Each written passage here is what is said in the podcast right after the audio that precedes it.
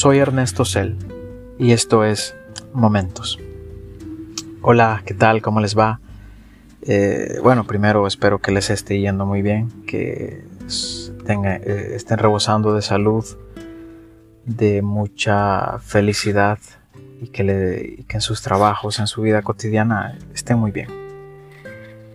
Acabo de terminar de acabo de hace un par de horas terminé de leer El alquimista de Paulo Coelho. Tengo muy, muy a viva piel todo lo que, lo que he aprendido, lo que ha significado este libro para mí. Debo de, reconocer y, decir algo, este, elogiar diría más que todo el trabajo de Paulo. Eh, Paulo, Paulo es mi, diría que es mi, mi escritor eh, favorito. Me identifico mucho con él, primero por ser de Latinoamérica.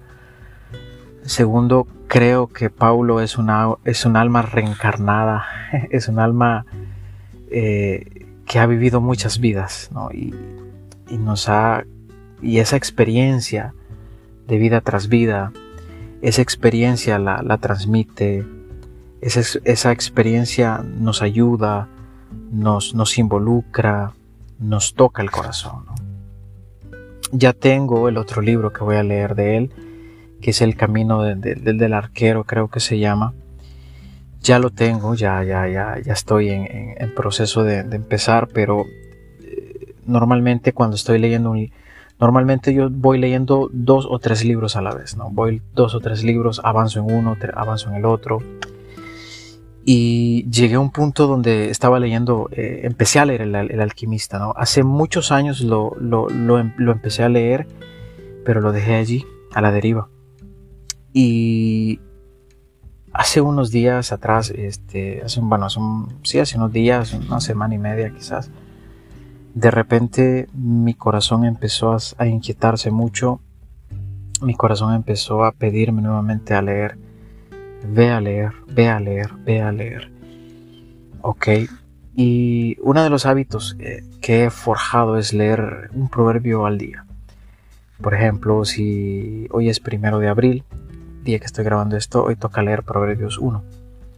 Y así sucesivamente, Proverbios 2, el 2, la fecha 2, ¿no? Pero necesitaba este que mi mente y mi imaginación flotaran, que mi, que mi mente y, mi imaginación volaran. Así que empecé a leer El alquimista. Al principio fue una experiencia de recordarme muchas cosas que había leído. Fue una experiencia de ¿qué pasa aquí? Eh, fue, como un fue como un reencuentro con, con, el, con el Ernesto de hace muchos, muchos, muchos años atrás. Y de repente le empecé, empecé a entenderlo, empecé a, cobrar, e, empezó a cobrar sentido la historia de Santiago, un pastor. Y en esta circunstancia, yo me siento Santiago, me siento Santiago y me identifico mucho con Santiago.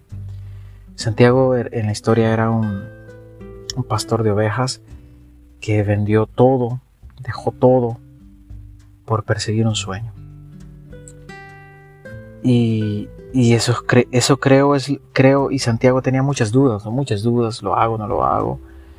Y muchas señales del cielo vinieron para que pudiera él perseguir su sueño de encontrar un tesoro, de enamorarse de, ese sueño, de luchar con ello, de, de poner todo todo, todo, o sea, prácticamente todo para poder eh, salir adelante. Y eso es lo que me, impactó, eso es lo que me, motivó.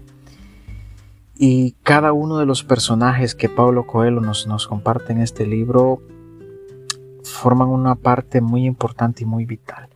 Yo diría que este libro del alquimista, aparte de ser un éxito total en ventas, aparte de estar eh, traducido a muchos idiomas, tener muchos, muchos millones de copias, yo creo que el alquimista es un viaje espiritual.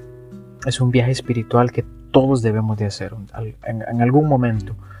todos debemos de hacer ese viaje espiritual, ese viaje que nos conecte con nuestra esencia, nos conecte con, con lo que en verdad somos nosotros. Y me identifico mucho porque Santiago tuvo ovejas,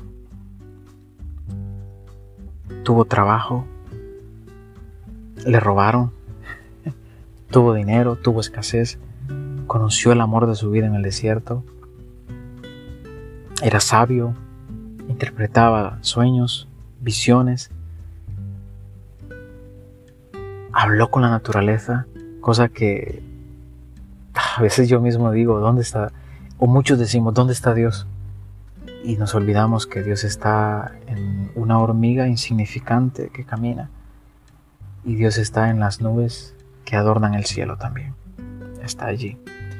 Y Santiago descubre el secreto de la alquimia. Y para mí, hablar de alquimia, hablar de esto, no es algo que de superstición, de, de magia.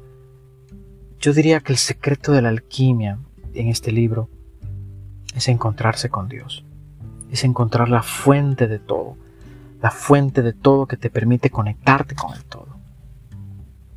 Altamente lo, recomiendo el libro. Diría que lo volvería a leer, sí, lo voy a volver a leer en un, par de, de, tiempo, diría que tal vez el otro año, porque este libro de auto, este libro es, es un autodescubrimiento he entendido muchas cosas y quizás lo que más he entendido, que donde está tu tesoro está tu corazón. Y tesoro no solamente hablamos de dinero, tesoro puede ser un trabajo, puede ser tus hijos, tu esposa, tu familia, tus amigos. Dios puede ser tu tesoro. Y es una realidad. Donde está tu tesoro está tu corazón. Te invito a que leas el libro, búscalo. Si tienes la, oportunidad de encontrar el libro en papel y saborear o leer eh, ese, ese, papel sería magnífico, ¿no? Sería magnífico. No sé, me apetecía mucho compartirte esto. Me apetecía compartirte y darte mi punto de vista, darte eh, un poco, ¿no? tengo muchas, muchas emociones, muchas cosas. Hace un momento le hablé a mi esposa y le dije, pensé en el día que nos casamos, luego de terminar de leer, el libro, pensé en eso. Pensé en los primeros pasos que dan mis hijos, que han, dado mis hijos. Pensé en muchas circunstancias que he tenido, donde me han asaltado, donde, donde la mano de Dios ha estado allí. Ha estado allí. Así que quería hablarte un poco de esto, ¿no? quería hablarte un poco de esto. Así que lo digo, este episodio lo he grabado con la aplicación Dolby y espero que nos escuchemos muy pronto. Chao, chao.